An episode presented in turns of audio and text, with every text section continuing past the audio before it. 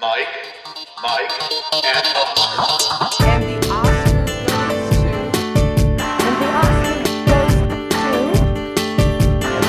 goes to. And the Oscar goes to. And the Oscar goes to. The Oscar goes to. And the Oscar goes to. Award season. Reframes. Weekly.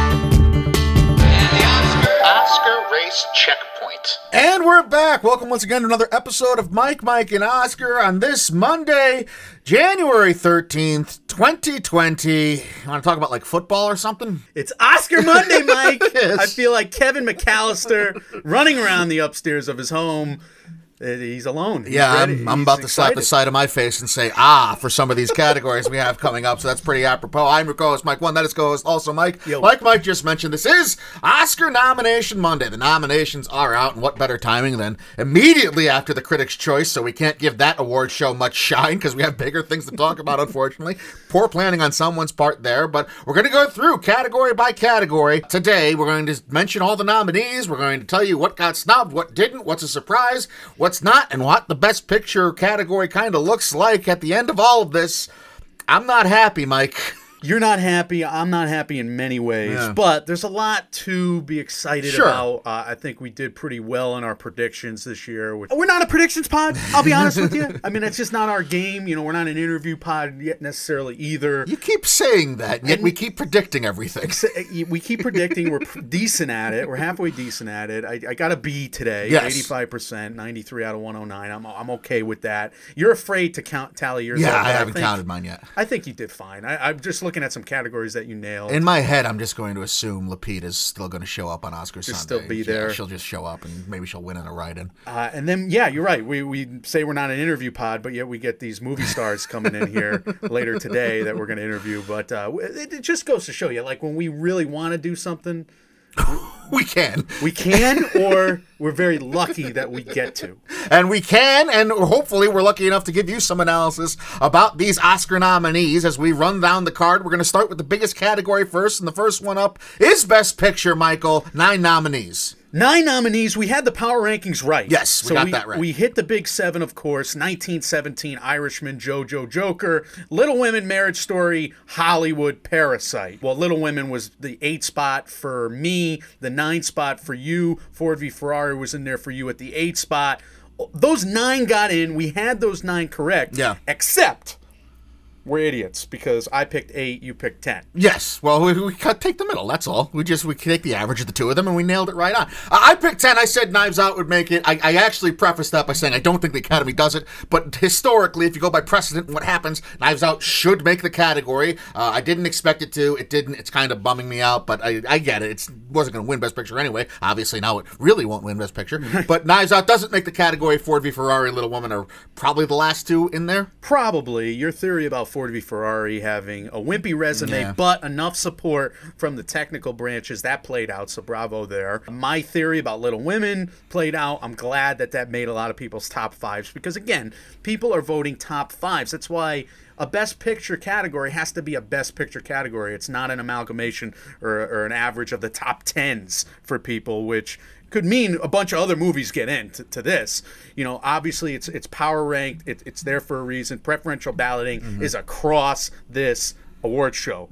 Yeah, that's that's a good point. We had four films. I don't know if this means the love was spread out or it was concentrated. There's four films with double-digit nominations, which I think has got to be uh, some kind of record. I haven't done the research into it yet. Joker led the field. We're on the verge of an apocalypse. Joker's here, obviously. It led the field with eleven nominations again. I think Scott Feinberg hit that right on. I think he said eleven last night going into it on Twitter. He's usually dead on. Yeah. He's, he's got a, he's got a little reputation. But yeah, we got a tally segment at the end of the show, but you're right, the, the love was spread, and the love was spread around last night at the Critics' Choice Awards, too, which was fun to see. I really enjoyed that winner's pool last night I, because I think the critics understood that it's a great year for film. Let's get more nominees, some love, and it pays off, I think, in the long run because it makes a lot of people happy. I'm happy looking at that winner's list last night to an extent, more more so than in recent years. There was some...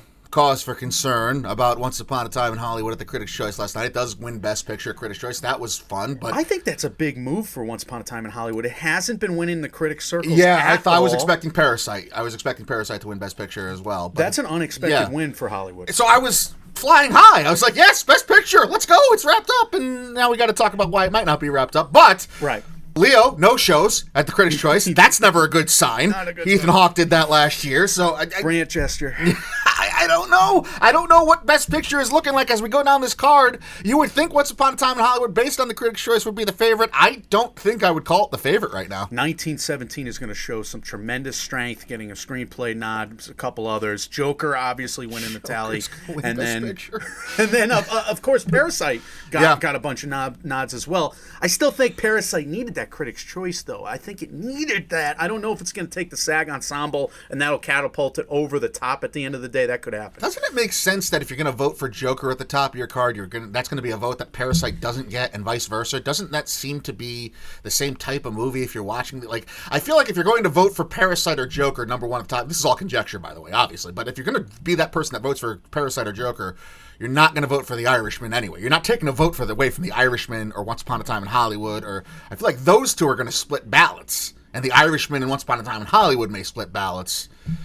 Joker's going to win I, I Best Picture. I just went cross. Yeah, best, it doesn't matter. Joker's going to win Best Picture. Oh my this, God. We're gonna have, the Twitter's going to be set on fire. I don't think I don't think it could win Best Picture. At this point, you're going to have a hard time convincing me of that during our I say, I say the same thing. I said the yeah. same thing. in the. I think it has a lot of work to do, I, but I, this I list scares no. me. I can't do it. I can't Not do it. Good. I just rewatched it. I gave it higher marks, to be honest, but I'm not there with you yet. I still think Once Upon a Time in Hollywood has more top threes. Parasite probably has so. more top threes.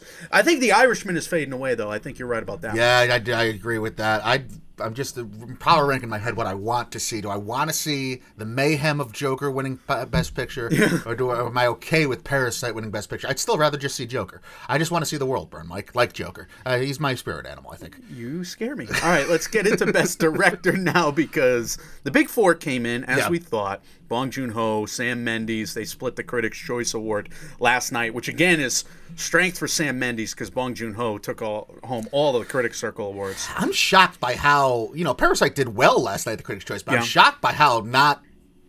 Director should have been a runaway. Best Picture should have been a runaway if critics are voting for it. I can't remember the name of the organization, but the big board of critics, uh, the big Critics' Circle out there gave Parasite their Best Picture, and, and what I thought was a runaway as well, but obviously not the case. Tarantino and Scorsese wound up in there as the, the other two of the Big Four. And then we said it last week. Yeah. We wanted to pick Greta Gerwig, both yeah. of us. You did I pick did pick her, her yeah. You did pick her. I changed my pick like a coward. Well, you went with the D G A. You went with the D G A five. Ta- and Taika Waititi. We both should have known better. The D G A doesn't pick all five yeah. Oscar nominees, so even though Best Director is most correlated amongst the major categories with its guild, the D G A does have a tendency to pick the eventual Oscars winner and at least four of the five nominees. It's not Taika Waititi. It's not Greta Gerwig. It is Todd Phillips. Who was my six. Yeah. And I, I did mention that. Like, as an Oscars pundit, we should pick Phillips or Waititi. Yeah, you did mention I, that. I'm not happy with myself. I mean, I'm I'm half patting myself on the back here. It's a humble brag, but it's not. And then it's a dark, dark world. Well, I don't like this. It's directed by Todd Phillips. This is the why Joker leads the field. This is kind of an unexpected nomination. Yes, is. This is probably the eleventh of what you probably were or weren't expecting, depending on if you predicted each one of these categories going down the field. So Todd Phillips gets in. Credit to Joker. Credit to Todd Phillips. We've given him a lot of gruff this whole lead up, and he gets the last laugh in the end, fittingly for a man who directed a Joker movie. He gets the last laugh. He's here. He's going to be in the Oscars field. He's going to be sitting there Oscars Sunday with his name called in a video package. It's a painful laugh, though, isn't it? It's is a painful it? laugh like it, the painful laughs in the movie. Every laugh I have is painful, Mike. That's just I have the body of a ninety-year-old man. Best Actress, Renee Zellweger, who took home the Critics' Choice Award last night. Scarjo for Marriage Story, Charlize Theron for Bombshell. They were safe going in. We knew that. We knew there were locks. Correct. We had some debate about four or five. Cynthia Erivo and Saoirse Ronan came through. That snubs Lupita Nyong'o. That snubs Awkwafina. That snubs many great actresses this year. I'm upset by this category. Oh, come on! It's not even all though, white people, right? Yay! Ugh, even though I predicted that five, I'm upset by this category, and I was hoping... You know, for, for some different people. Yeah, I'm making fun. I'm, I'm, I'm. This is heavily sarcastic on my end. Issa Rae's laugh after Cynthia Erivo was announced. So this this is a good point that uh, you wrote. That you were actually up early watching these live. I I, I just I can't anymore. I wasn't. No, I was not. So you you say that Issa Rae was kind of shocked or appalled? She or... chuckled, but it was like, again, it was like a painful laugh, and I, you felt bad for her in that moment. It wasn't like a snarky thing. And this is because Cynthia Erivo, along with Antonio Banderas, are the lone two nominees that are people of color. Uh, everybody else is white. Yeah, I, I, it's upsetting. Now, and you it, mentioned all the names. You just rattled them off. You know, uh, Awkwafina is a name. Lupita Nyong'o, somebody who got the SAG nomination. I predicted she would make the field. She doesn't. All these wonderful people were up and could have been nominated. Jennifer Lopez is another one. And nothing. Jennifer Lopez got snubbed, and we'll talk about her in a minute. But in this category in particular, Lupita Nyong'o just gave an all-timer, in our opinion. We, we were on her all year as a top two, top three. This is a, a same conversation we had a year ago, talking about Tony Collette snubbing and, and moving on from the Oscars So White conversation into just the merit-based conversation. Mm-hmm. There's no doubt merit-based Lupita Nyong'o belongs here. What's it going to take? What, what is with these horror? I mean, is it is it the thing you keep theorizing that the Academy just doesn't watch horror movies? They're scared to watch them. I don't know what it's going to take for horror performances to get their just due. Is it? I postulated the other day on Twitter that you're going to have to transcend the genre like yeah. Hannibal Lecter did. Everyone just decided that since Anthony Hopkins was so great back in ninety-one and Kathy Bates was so great with Misery in nineteen ninety mm-hmm. that that's not even a horror performance anymore. So that's okay that we don't vote for horror performances, or at least a horror performance has to rise to those levels of two of the greatest performances ever in order to be considered. Yeah. Daniel Kaluuya as well. There's been, yeah. you know, there's been a few uh, throughout the years, but in a typical year, that that movie's got to be nominated across the card. It's got to get the momentum that we hoped Us would get. It's coming out early in March. We did that dual episode on it. We covered the mm-hmm. hell out of it. We loved the movie. I mean, its movie's got its flaws. Don't get me wrong. Of course. But this is a... on the level, and they're ignoring it for the genre. I hope for not not for other reasons. I was afraid this was going to happen after the BAFTAs came out.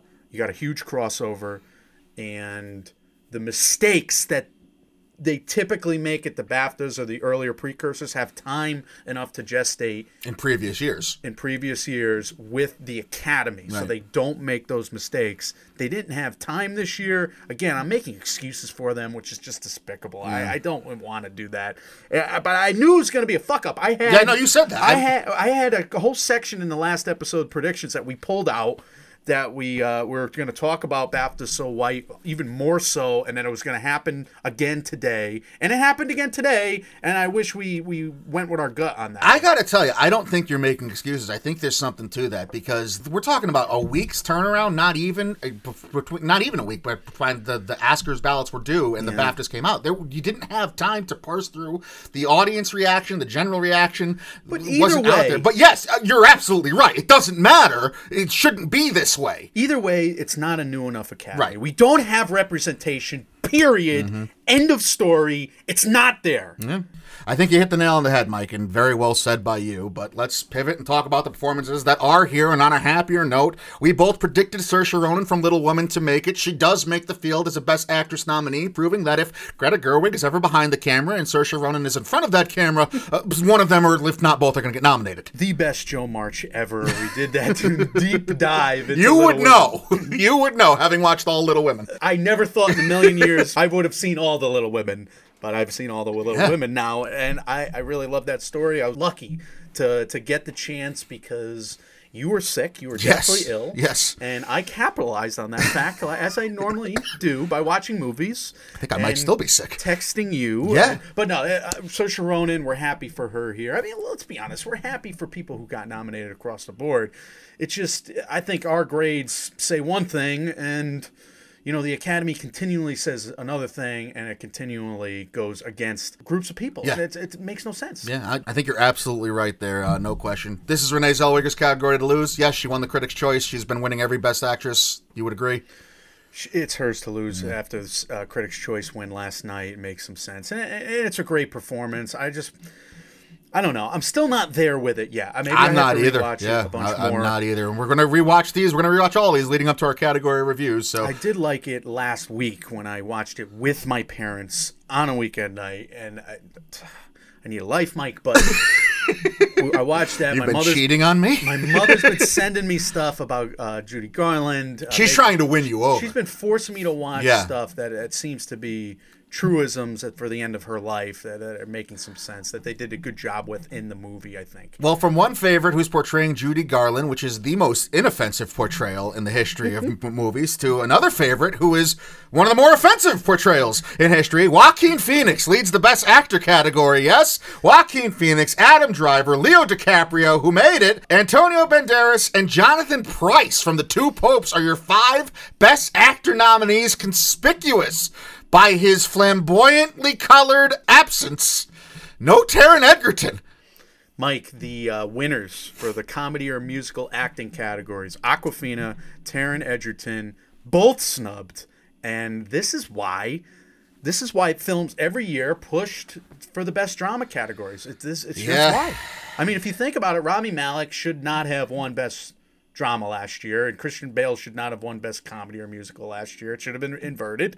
And yet, you're that's make, why. You're making a great point, and that sometimes the films take a risk, and they push for a drama when they're not supposed to be drama, and it leads to all kinds of success, including Academy success, and that's why the Golden Globes matter, and when you just cited it, there's no better precedent for that than what happened last year with Bohemian Rhapsody, as it was taken very seriously, not only in the Best Actor category, obviously Rami Malek wins, but it was predicted by many to win Best Picture at the Oscars because of what it did.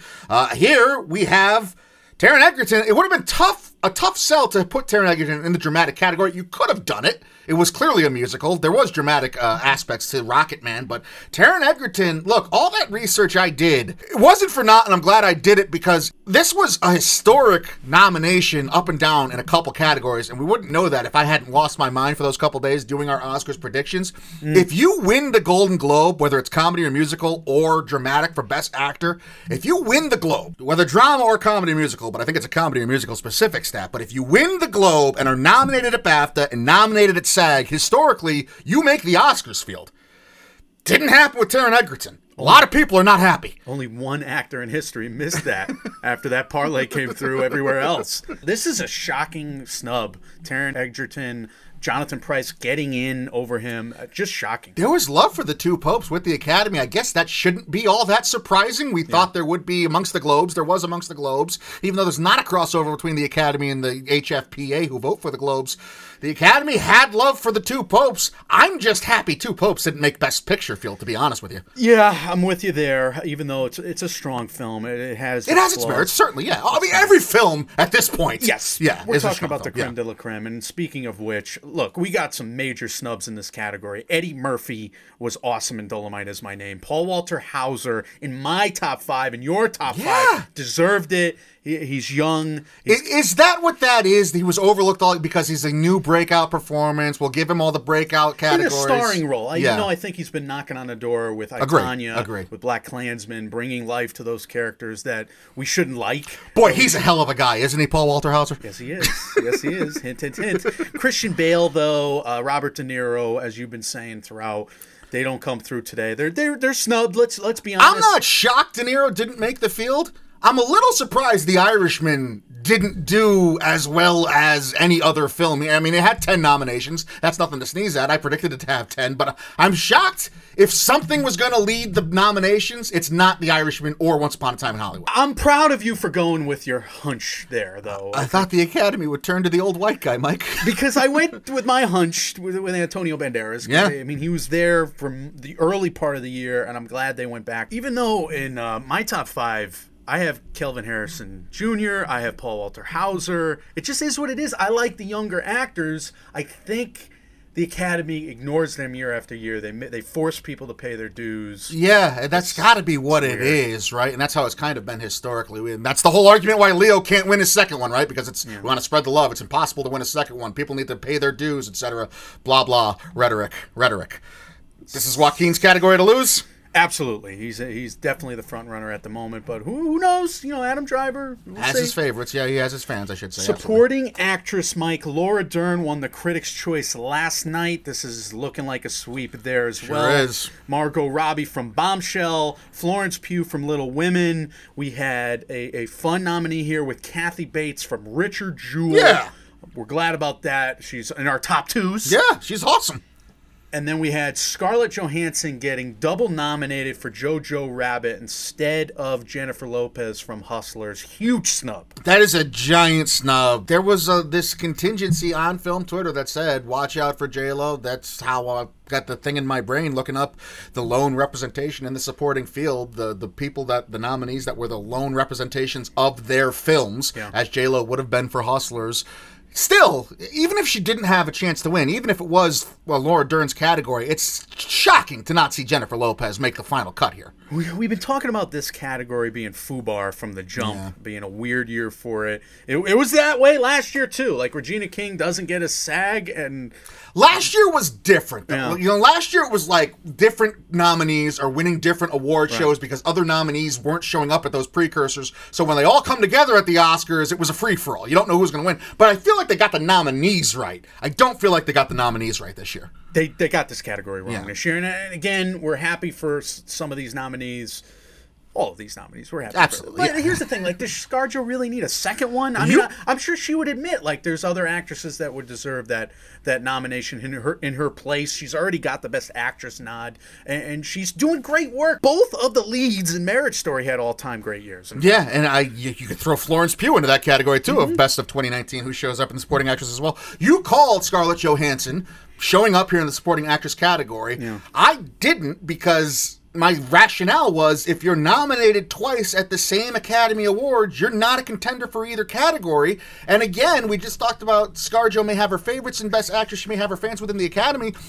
Uh, history could be set. There could be a bunch of historical trends that are bucked. There certainly were with just nominations. So there could be a bunch that are bucked. We're going to talk about major ones coming up that I hope are bucked, but they could be other ones that are just the trends mean nothing, and history precedent means nothing. I just think this is one of those examples where you had a BAFTA snafu, mm. and they didn't have time to fix it at the Oscars. I don't think the Academy recognized that ScarJo was as strong here. And they all picked her because they they loved her in both movies. I mean, that happens. It's human nature. I also think they snubbed their nose literally into the air about Jennifer Lopez's Yeah, the type film. of film. I absolutely agree, and, and, and we I were, hate it. We were hearing that for a while yep. about Hustlers, about Exotic Dancing, about a snobby Academy. I yeah. think I think at the end of the day, it's just a bit of a snobby Academy still. It's unfortunate, but look, I mean, Florence Pugh deserved that nod. Kathy Bates deserved her nod. We're thrilled for those two. Florence Pugh, we didn't think a couple months ago she was going to get in. We we didn't think Kathy Bates was going to get in, even though you picked her last minute.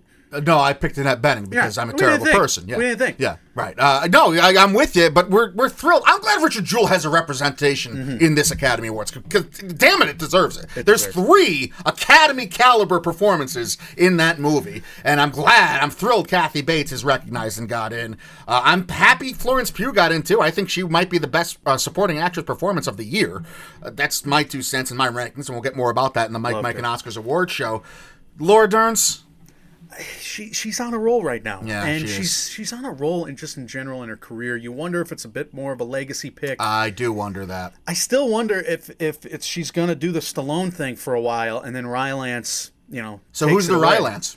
Is it Pugh? Is it is it Johansson? If it's not, she's not getting it elsewhere. I mean, Johansson's been nominated a bunch throughout her career. I wouldn't be that shocked if a role is likable. As her mom role in Jojo Rabbit. I mean, one of the most adorable mm-hmm. cinematic mothers in history. Absolutely. Or if the just breaking down emotionally in front of the camera, Kathy Bates' performance is mm-hmm. going to turn some heads at the end of the day when more people actually see it. Because I bet, like us, you had a lot of number one rankings boost her into this uh, top five. So. Also worth mentioning with the J-Lo snub and the Academy turning its nose up, remember these branches all vote for their own nominees, so maybe that snobbery that we talk about yeah. that I've theorized and postulated will keep Parasite from winning Best Picture, maybe that's in the acting branch of the Academy, more so than their producer branch or any kind of executive branch. Uh, would be a surprise to me. I would have thought for as much, you know, bleeding heart liberals as we think all Hollywood actors are, uh, they'd be more accepting, but who knows? Uh, let's move on, I guess, and we'll go next to the screenplay categories. Michael, adapted screenplay, what do we have? Irishman, Little Women, Jojo Rabbit, Two Popes, Joker, those were our fives. We we nailed the category! And we said that was the one we probably felt Finally. most confident about. Yeah. The only other film that was out there was Beautiful Day in the Neighborhood. It got the W G A for adapted screenplay, but it didn't break through. Let's just say, great job adapting that screenplay from an article, yeah. uh, magazine yeah. article. That was a terrific, but... Look, I mean, these were the five going in that had the best resumes. Makes sense. Original screenplay. Look, this is a huge show of strength for nineteen seventeen. Yeah, it is. And I just saw the movie yesterday. It's a strong screenplay. There's callbacks to things in the script that you, you blow your mind in a way. I'm impressed with that story on the page, but I'm still very upset for Booksmart, which I think we both admitted last episode. It was kind of a belligerent pick on our parts. We didn't think a movie... A comedy like this usually gets into the Oscars. Yeah. It didn't here. I love that movie so much, and it was in our top fives, and I, I just wanted to pick it, and I, I, I ignored the uh, nineteen seventeen W G A buzz. And Well, there was press. I mean, there was a reason and rationale for Booksmart. W G A had nineteen seventeen. The BAFTAs didn't have nineteen seventeen. Right. Booksmart was in both the BAFTAs and the W G A original screenplay category. So we just theorized that maybe it was nineteen seventeen that was on the outside looking. nineteen seventeen needed to show up here to have the best picture chance. Otherwise, there's not been a film in something like eighty-eight years, I said, that didn't have an acting nomination or a screenplay nomination win Best Picture. So now it has a legitimate chance. It doesn't have to worry about falling into that category. Uh, and like you said, it, it buoys its chances. The other nominees at the category, Once Upon a Time in Hollywood, Parasite, Marriage Story, and Knives Out, which again didn't make the Best Picture race, but is here in the original screenplay category. But those were our big four, so we got four yeah. out of five. We did okay. Editing, Mike, this is a shocker. Once yeah. Upon a Time in Hollywood. Not here. I'm nervous. Ford versus Ferrari, The Irishman, Joker, Parasite, and Jojo Rabbit. I, rightfully so. If that if that was somewhere, that was probably our six. Gets in over Hollywood. I think I had Jojo Rabbit over Joker for my predictions. I said in my notes mm-hmm.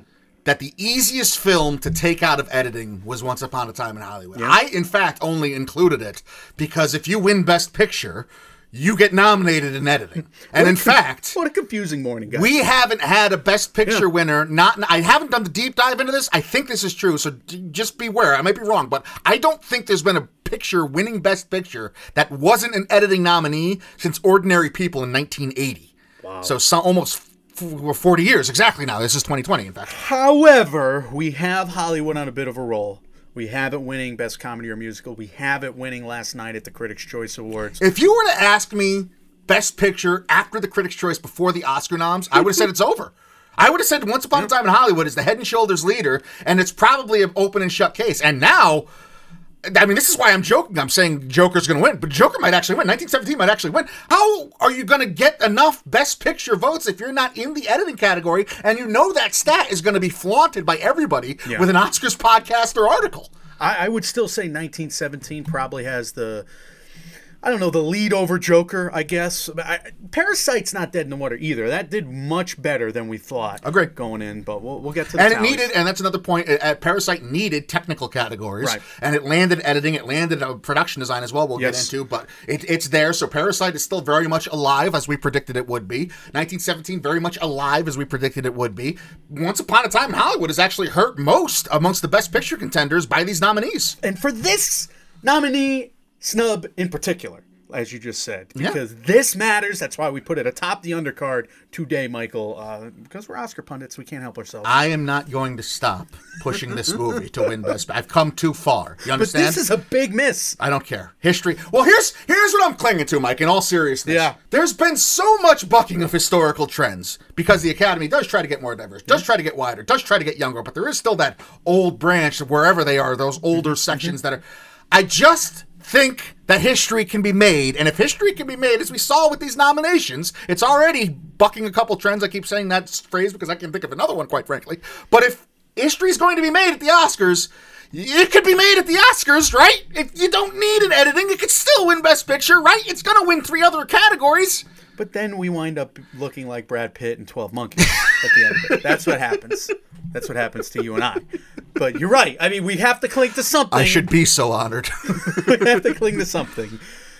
We cling to punditry. Oh, God. All right, look, well, let's let's make our way a little faster down the undercard. Cinematography, nineteen seventeen is the front runner. We also have Joker, Irishman, Hollywood, and in a surprise turn, The Lighthouse gets a nod. You're happy about that. I am happy about it. I just watched it the other morning. I think it's a terrific achievement in that aspect ratio, Mike. It's it's a T V size screen. It's it's yeah. it's a T V size. It's not widescreen. I don't understand aspect ratios. I just know it's different. Aaron Blashkin gets the nom for The Lighthouse there. I'm happy to see that too. Otherwise, it's pretty much chalk, I would say. But Ford v Ferrari should have been there. It was, it was there most other places. Doesn't matter. Roger Deakins is winning this, yes? Roger Deakins should win this. Yeah. We don't know. Animated feature, Mike, a shocking snub. For you. Shocking. Shocking I moment. I was very happy. You must have been happy. Mm. But they have one point uh, whatever billion. Yeah, what d- don't right feel now? Bad for Disney. All right. Frozen two is the shocking snub. But we do have Toy Story four, How to Train Your Dragon, The Hidden World, Missing Link, I Lost My Bow- Body, and Klaus. I Lost My Bowels is what happened when I watched the editing category. So Klaus makes the field. Good for Netflix. That was kind of on the outside looking in as far as we were concerned. I Lost My Body. I just thought it would have friends and, and people and fans in the Academy. Oh, it it's ma- deserving. Makes the cut, yeah. It's deserving. No Labyrinth of Turtles. No Weathering uh, with You. I mean, I think we were kind of rooting for yeah, it was those two movies, uphill too. Uphill battle for either of those, I would say. But Frozen two is the story. You had it. You didn't bury the lead. That's shocking. It is surprising to see that not be in the field here for animated feature. But I think we got a real race now between Missing Link and Toy Story four. If Missing Link got in, it was going to have a good chance after the Globe win. And now I think Laika Studios have built a reputation to take on some of these giants. And the giant doesn't have more than one nom here. And it just dawned on me that this might be a conspiracy by Disney, who owns A B C. And now I'm thinking Toy Story four is definitely going to win. Literally mid-rant, yeah. This came to my mind because wow. the vote could have been split. Frozen two, Toy Story four. Now the vote may not be cannibalized, and Toy Story four just may run away with and it. And don't forget that that fact that we spit out to you in the Oscars predictions episode, the Oscar nom predictions episode. You got to have a BAFTA nom to win the Academy Award for Best Animated Feature. One of these films does, and one of the films doesn't. I think this is... To- I would put Toy Story four at the front right now. Yeah, no, sorry, like, uh, the, the big business corporate giant just... Uh, I mean, it just took the lead again. Sorry. This is America. Best International Feature, Mike, Parasite, Pain and Glory, Les Miserables. Nailed it. Corpus Christi, which was a Scott Feinberg pick from the jump yeah. from Poland there. Uh, and you I, had that as well. I copied him. Though. Of course. I can't take credit. And in a shocking maneuver to everybody except for you, yeah, my friend, Honeyland gets doubly nominated in doc and in an international feature. I think it's the first film ever. Again, haven't had a chance to do the deep dive, but I think it's the first film ever to have those two nominations, international feature and best documentary feature. Uh, good for Honeyland. I know you weren't crazy about it, but you could see the merits and you could see why it gets in these categories, yes? The first fifteen minutes and the last fifteen minutes are gorgeous. I would bow to that level of cinema any day of the week. And then in between, it's just an audible nightmare. I'm sorry. Just a wall of noise. Maybe my volume was up too high and I just have to lower it to be able to handle it. Maybe I'm just living in a cocoon of single manness. I want the makers of Honeyland yeah. to do the uh, remake of Uncut Gems. Well, that's the thing. Like, Uncut Gems and Honeyland. If Uncut Gems didn't bother you, Honeyland probably doesn't bother you. Yeah. I, so you're I, probably I mean, okay. I, I was, yeah. Uncut Gems felt like home. I am just that nerdy, I guess. I'm just that uh, stuck up and nerdy as a film critic. I just can't handle it. I, if, if I have kids, they better be quiet ones. I don't know. Okay, fair enough. Got a little deep insight there. Best documentary, Mike. For Sama, American Factory, Honeyland get picked. And then we got a shocking snub, let's just say. Apollo eleven left out. Midnight Family was my pick, left out, even though that's not as shocking. The Cave is a big, big hit here, yeah. getting the nominee. And The Edge of Democracy. Which I've been d- delaying I my saw watch that of. And I just started laughing. I thought I was out of the woods. I was not going to have to watch it, and I, I now I have to watch it on Netflix, and I'm just afraid to because everybody's like, "This is the Brazilian version of The Great Hack," and I don't want that evil in my life because I know it's true, I know it's important, but I don't want to think that badly about the world. Um. I have nowhere to go with that, so I'm sorry that you do have to watch that is my take. Uh, we'll get to it, and we'll cover it at some point, and we'll give it the review. Shout out to Jared Kozal, though, at J K O Z A L. He predicted Apollo eleven was going to get snubbed for months. He reminded us this morning, and, he, and he's absolutely right. I mean, archival footage docs don't get picked here. I have such a problem with that take. I mean, Amy had archival. He's right. Tons of uh, other nominees but t- that use ar- the, archival footage. Over the entire T of this category, they do wonky shit, and that's one of them. Yeah, they do wonky shit, and I don't know why. I'm not as offended because at this point it's like, oh yeah, the best documentary of the year didn't get nominated. It, like, it's been three years in a row. But they like cinema verite docs. Is that the term? I got to go back to film school. I, I just, I don't remember. I'm tired of this. I'm tired of covering the documentary feature category. They do this to us every year. Apollo eleven to. is one of the best movies of the year when you right. see it in theaters. Yeah. Uh, what, uh, what are we doing? We're what ang- are we doing? We're angry, even though American Factory, very well made. Yeah, these are fine, fine nominees. For Sama. I mean, they went international with this category. They really did. I mean, every single one of these has subtitles, I believe. Shout out to Neon Studios, too, who's having had a hell of a day. Yeah. Honeyland gets a couple nominations. Parasite obviously does very well for itself. The only thing that they could have wanted more is helping for a uh, nominee for Portrait of a Lady on Fire, which didn't break through. Yeah. Let's move on to original score, Mike. nineteen seventeen, Joker, Star Wars, Little Women, Marriage Story. I nailed another category. I'm so happy, proud of myself. Once in a while, I can do it. But I'm glad because I think these are five really strong scores. Marriage Story, it's beautiful. It's like a Pixar score. Little Women, just some notes in that. I mean, listen to that one again. Look, John Williams for Star Wars, ninth film, last time around. Last Waltz, let, let's go. Joker's haunting in nineteen seventeen. There are blaring moments in that movie where you're just like floored by the score. You can't be score deaf during nineteen seventeen. Yeah, it's like, I haven't seen it yet. You have, like you mentioned, we're going to give it the full Oscar Sprint profile breakdown probably this week. Uh, I'm happy to hear that. We've talked a lot about what a great year in original score it is. Again, having not seen nineteen seventeen yet, I would agree these are very fine nominees. I don't mm-hmm. have a take issue with any of them. It's tough to take issue with John Williams. I don't think I predicted Star Wars for this, but how are you going to vote against or say anything bad against John Williams for a Star Wars score? It's absolutely great. I'm surprised how much Hildur Guðnadóttir, and my apologies if I mispronounced that, seems to be winning this in a runaway.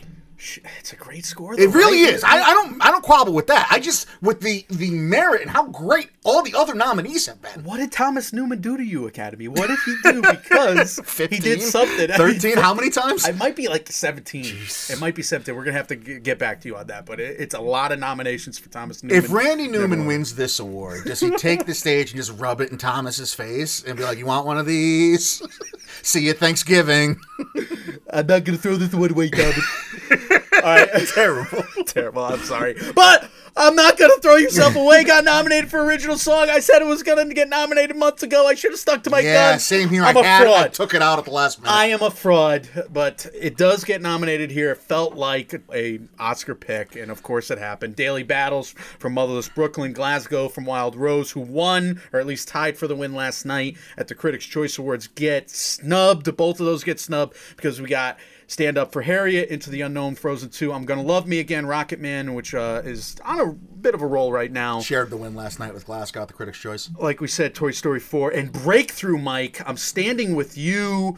Diane Warren did the music and lyrics for this. We should have known. Yeah, and a lot of people had that. Good for you that called this on Film Twitter. A lot of people were saying that. I did three out of five, though. I didn't do well here. Here's my question. Yeah.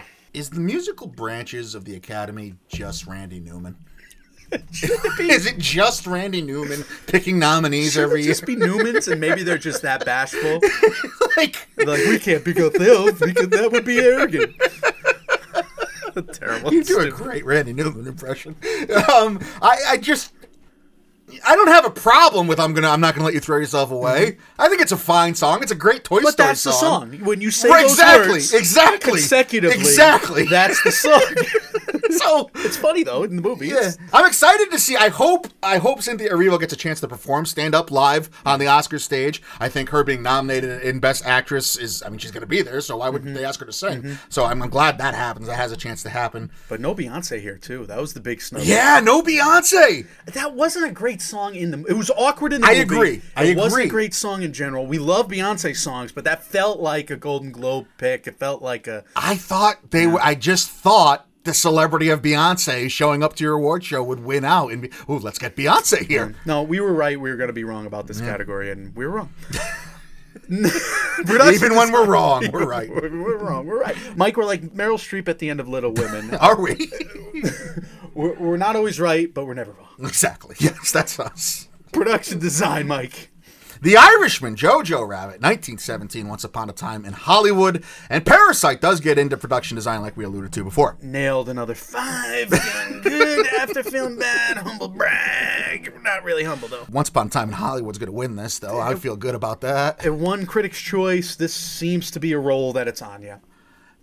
It's going to win three awards. Well, it, it should win this one because they basically took Hollywood Boulevard right. and they D H'd it. Right. And The Irishman did some of that too, but uh, it makes sense that Joker does not get in here. I didn't I didn't think all the graffiti was, was good enough. No, you called that. You had a, you had a great run. I'm, I'm starting to think with all the differences that we didn't have many differences, but the ones we did seemed to go your way. You did a hell of a job.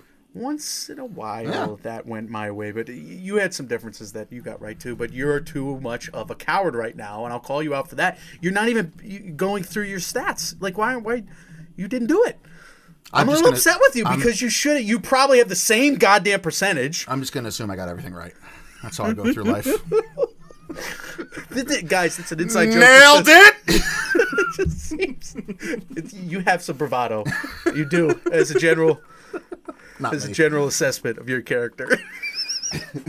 Costume design. Costume design went to Once Upon a Time in Hollywood, Jojo Rabbit, Little Women, The Irishman, Major Snub. Yeah, give me a break. Dolomite Is My Name, Critics' Choice winner from last night. Joker gets the nod instead.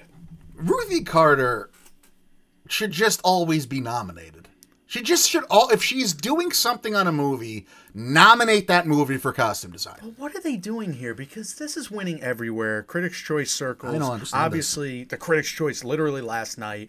It, it's it's a movie that featured the costumes with slow motion walks, with scenes in the mirror. This is bullshit, Mike. If you want to tell me that Joker is, is at least on the level of Dolomite Is My Name, that's fine. Like I, they I, have I could plastic, buy it. Plastic clown masks. Plastic clown masks he's, and one really cool paint job, but it, that's makeup and hairstyling. Well, he's wearing an interesting suit. I mean, the, the, there's suits again. The people Irishman, on the subway, the, the rich kids, whatever. No, Irishman suits. Irishman, I have a problem with. These, those two don't make sense. The it's Irishman ridiculous. Is just Men's Warehouse. I don't understand why this is being because. De Niro wore a leather jacket in one scene. What What about The Irishman is so amazing about... I mean, they did a great job ref, reflecting the period, but... It, it reflects the period, but is is it deserving of an Oscar nomination here? I know where I can go to find suits in real life that look like what The Irishman people are wearing. I don't know where to start to, if I want to find some of the patterns that Ruthie Carter put together as costumes in Dolomite. For the record, Downton Abbey... Downton Abbey snubbed here as well, and those costumes are just jaw-dropping. I mean, that's another, you know, there's no big period piece here that was, you know, like this, it's just a weird year for costume design. I would have thought because of that, Downton Abbey was the only, like, classical period piece that so usually gets nominated in this category that really had a chance. I would have thought Dolomite was a slam dunk, but no, not the case. No, not the case. Makeup and hairstyling. Bombshell won the Critics' Choice last night. Judy, as you predicted. Joker, nineteen seventeen. And then Rocketman is snubbed because Maleficent. I almost predicted it. Mistress of Evil gets in. Because Maleficent, the first one, yeah. got a surprise nomination. I forgot that it did, and yeah. I should have remembered. And I would have picked it, and I didn't pick it. Well, this I'm one mad was, at myself. was received so poorly. I just thought it would have disqualified itself, but obviously not the case. Horns, Mike. Yeah, I guess horns. horns horns really do it for everyone. Horns and making your lead look like Elizabeth Banks without hiring or casting Elizabeth Banks. That's how you get into the makeup and hairstyling. You're rational. I mean, she looks things. like Elizabeth yeah, Banks. Yeah, she does. All right. She does. Uh, can I just say that again for the twenty-fifth time, confirming it on air? She does. And I'm You're holding right. tight to. Uh, nineteen seventeen, you've seen it. I haven't. Why is this nominated for makeup and hairstyling? Is it wounds. the blood? Wounds? Yeah, there's yeah. some wounds. All right. Otherwise, there's dust. Good. Good. No, this is just a show of strength, in my opinion. Yeah, I think so, too. It's one of the Oscar puzzles thing. Well, you might think uh, nineteen seventeen has a better chance, especially uh, if Oscar night comes and nineteen seventeen starts winning some of these questionable categories like makeup and hairstyling. Be worried. Again, Downton Abbey snubbed here. Look, Rocketman had one really well-made bald cap for Elton John's character. Yes. Taron Egerton has a swath of hair. I can't pronounce the guy's name. But so much of that tries. movie is about... Yeah. The, the flamboyant colors right. and about the costumes, these outlandish, lavish costumes. I would have thought that all just kind of parlayed itself into those two categories and would have gotten recognized. Didn't get recognized in either one. No. All right, sound editing and sound mixing. Mike, I went eight out of ten here. I'm kind of proud of myself. So, historically, in the most recent years, these categories have shared at least four nominations each, mm-hmm. and it happens again this year. The only difference is Ad Astra makes an appearance in sound mixing, whereas Star Wars makes the appearance in sound editing, and the editing is the creation of the sound. The mixing is putting those sounds within the movie. As we've heard. As we've heard. If we, we need to get a sound mixer editor on here to we explain really do. This to us. We really do. Sound mixing. We're idiots. nineteen seventeen, Ad Astra, Ford v. Ferrari, Joker, Once Upon a Time Got in Hollywood. Both, yeah. Sound editing, nineteen seventeen, Ford v. Ferrari, Joker, Once Upon a Time in Hollywood, Star Wars. Ford v. Ferrari, y- you would have expected to be in both. I'm surprised Once Upon a Time in Hollywood made both. I, well, I picked them, though. Punt Why are you a surprised? Sound category and give it editing. Film editing. I'm so worried. You should be worried. You should be worried. Anyway, Mike, we got to move on to V F X. Lion King, Endgame, Irishman, nineteen seventeen, Rise of Skywalker, Avengers Endgame won it last night. I got these five. You're on a roll here with these undercards. Huh? I, again, yeah. I was I was kind of half proud of myself. Yeah, you I, did I, very well. I did okay. Didn't do as well as me. I batted one hundred percent, but, you know, you did all right. Uh, are you over your anger and outrage about the Irishman being considered a, a favorite or at least a, a perennial nominee in this category? No, because the you're V F X, still, you're still, they still failed. Were you? Did you have ire in you this morning, though, when you when you saw it unveiled? They can't make a seventy-five-year-old man look like a thirty-five-year-old man. How dare you, movies? How dare you? That's my level of anger. That's what I've come to realize. I'm an idiot for demanding that. Now, they need to get their eyes fixed, mm-hmm. and they need to understand. I don't think, I think everyone knows what it looks like, though. I don't think that's the, you know, I don't it think It didn't work. Yeah, I don't know. It did not work. Period. End of story. Gemini Man did a better job. Period. End of story. I mean, they, so they you don't give any credo to the the audacity of trying this and being such a major motion picture. Mike, it took me out of the movie. It almost ruined a great movie for me. It almost ruined the great movie. I, I've been on the record again and again. I, I've watched the movie five times. It ru- almost ruins the movie every time. So now the yeah. big question is, Academy Sunday comes, mm-hmm. V F X category. We have Kumail Nanjiani and Robert Rodriguez presenting the category, and they unveil that The Irishman wins over Avengers Endgame. It's probably going to happen. What's the happen. What happens with Also Mike? Well, here's the Do thing. I get a shoe fired through my television? I'm going to be upset. Yeah, but nineteen seventeen's got the practical effects. Mm-hmm. Which yeah. is how this category usually goes, usually in the, goes on Academy Sunday. They usually tend to skew towards the practical effects over the big budget. And The Lion King has precedent as well, mm-hmm. because, you know, Jungle Book one years ago That's when true. They did that, you know, live action remake sort of animated film thing. You know, so there's a couple precedents in this category, but they can cannibalize each other so The Irishman can win. You're right. It's going to happen. It's going to happen. I don't okay. want to be upset. All right, look, I wanted to give some highlights from the short subjects. We are going to review as many of these on Oscar Race Checkpoint episodes to come, but three Mike really... Mike will review them. I'll just be crying about Once Upon a Time in Hollywood's yeah, chances the whole true. Time. Uh, th- yeah, that's more like it. But all right, look, Hair Love, Kit Bull, two of the best animated shorts you I've ever have seen. Reviewed both of those in previous O R C episodes as well. Go back and check those out. Warms my heart. Be- I didn't think my heart could get that warm. Walk, Run, Cha-Cha is another one. I don't know if they're still available online or if everybody's ripping them offline so that they can show them in theaters, but uh, Walk, Run, Cha-Cha was on New York Times dot com. Yeah, last year we were able to find yeah. most of these online still, and that was up until pretty much the Oscars Sunday, February. No, we weren't we were going illegal routes either. No, no, these no, are these, yeah, these are readily available YouTube for you to watch. Yeah. or on New York Times dot com, and yes.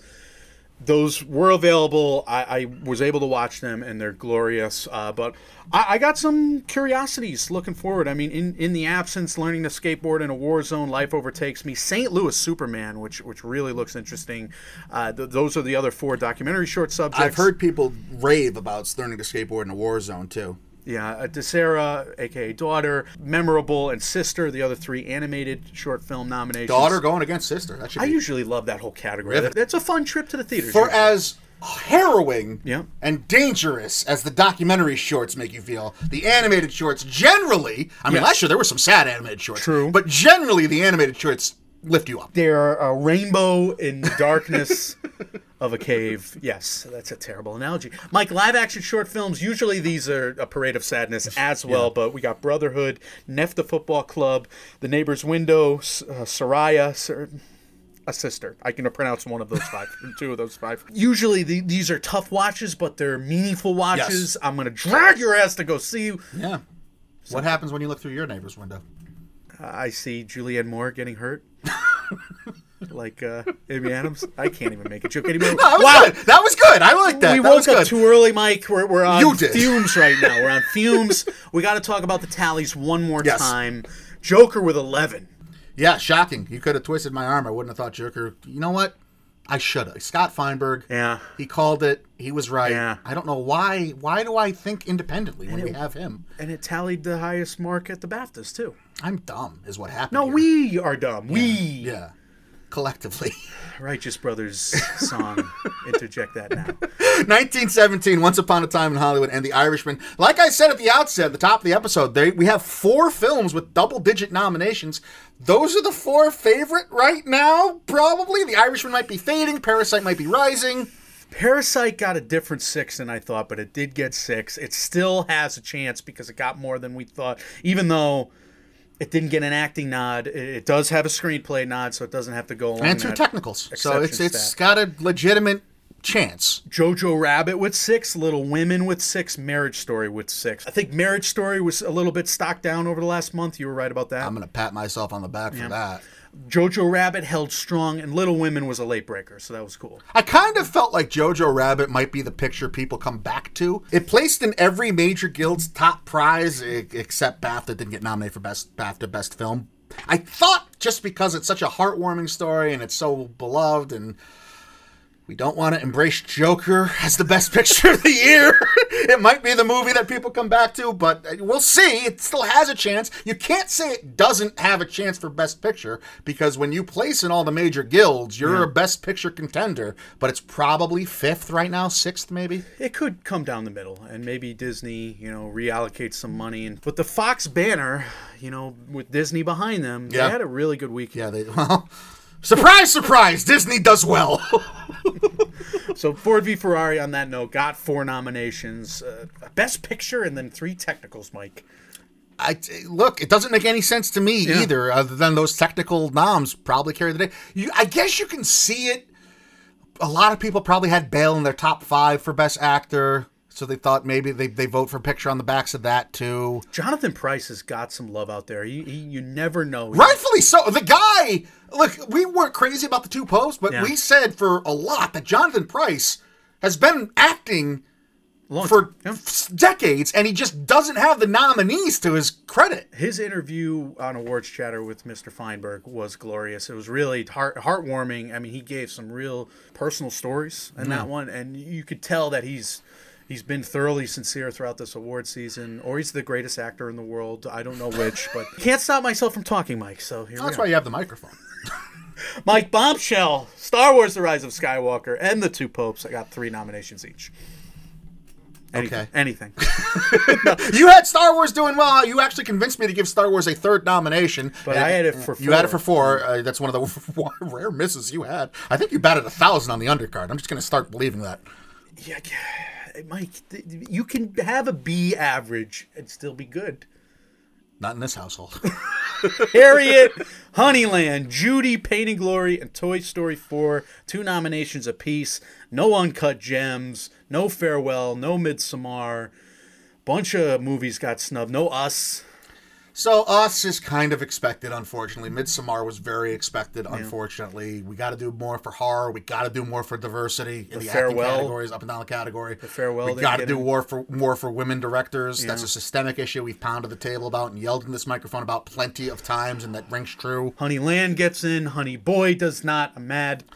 Uncut Gems. I'm heartbroken. Mm-hmm. I mean, I just, you know, that did so well and surprising in so many categories. And Adam Sandler, I think it was the National Board of Review that picked him for best acting performance. There was a hope out there that he would sneak in to the fifth slot in that acting field when we thought there was only one slot left. But it's a little disheartening to look back at and see, well, we thought there were four locks for best actor. It turns out there was only three locks, but Adam Sandler still doesn't get in when we're replacing two nominees, you know? that, that kind of sucks. Awkwafina and The Farewell, that really sucks. Yeah. Lulu Wong there. And obviously Lupita Nyong'o, anything with having to do with Us. I mean, I still advocate that Us is one of the more original screenplays that we've had in twenty nineteen, and it just was never given serious consideration. The highs were so high in that one, for sure. I, I also want to make mention of Booksmart and Hustlers one more time.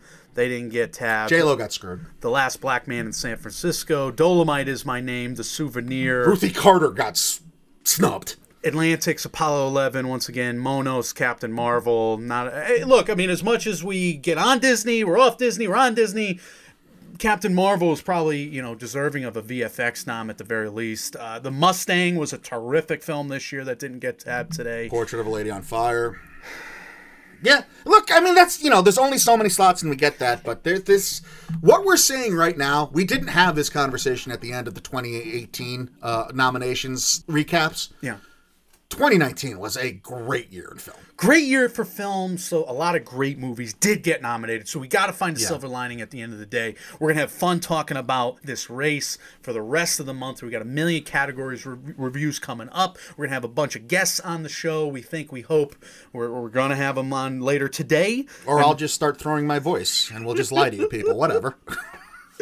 Can we do an impression of the guys we have coming on today? I'm Mister McMovie. All right, I guess I can. Thanks for confirming.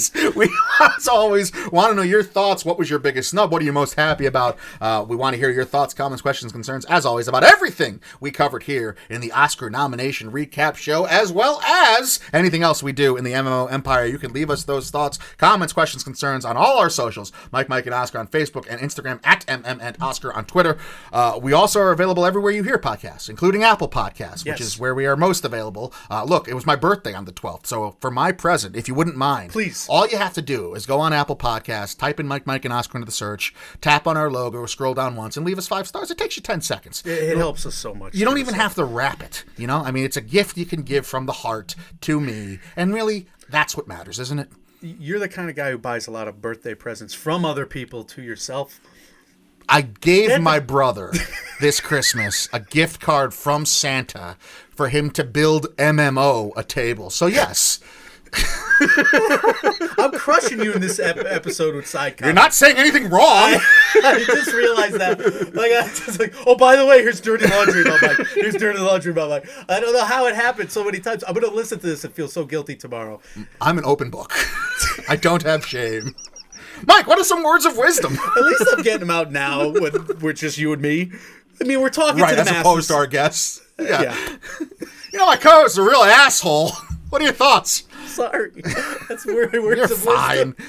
Uh, I did call myself a fraud and a coward. How many times? Oh, good. So we're even. So I'll flagellate myself just as much. Mike, we, we've been around the clock researching. I, I, I haven't stopped doing stuff for Mike, Mike, and Oscar for like, you know, days, weeks. I, I need to find an angle that says Once Upon a Time in Hollywood's fine. But yeah, there's no end in sight. We got to keep going. Yeah. And we, we love it. We live for it. So thank you for joining us today. Sorry for our zaniness and our craziness, but uh, this is a, a zany and crazy time for us, for the film world. So sure it's is. a lot of fun. We're going to have a lot of fun the rest of the month. Guys, as always, when reality sucks, you can come watch these movies, these nominees, these award shows with us. We are Mike, Mike, and Oscar, trying to make award season year-round, even during award season, without the stuffiness. We will see you soon. See ya.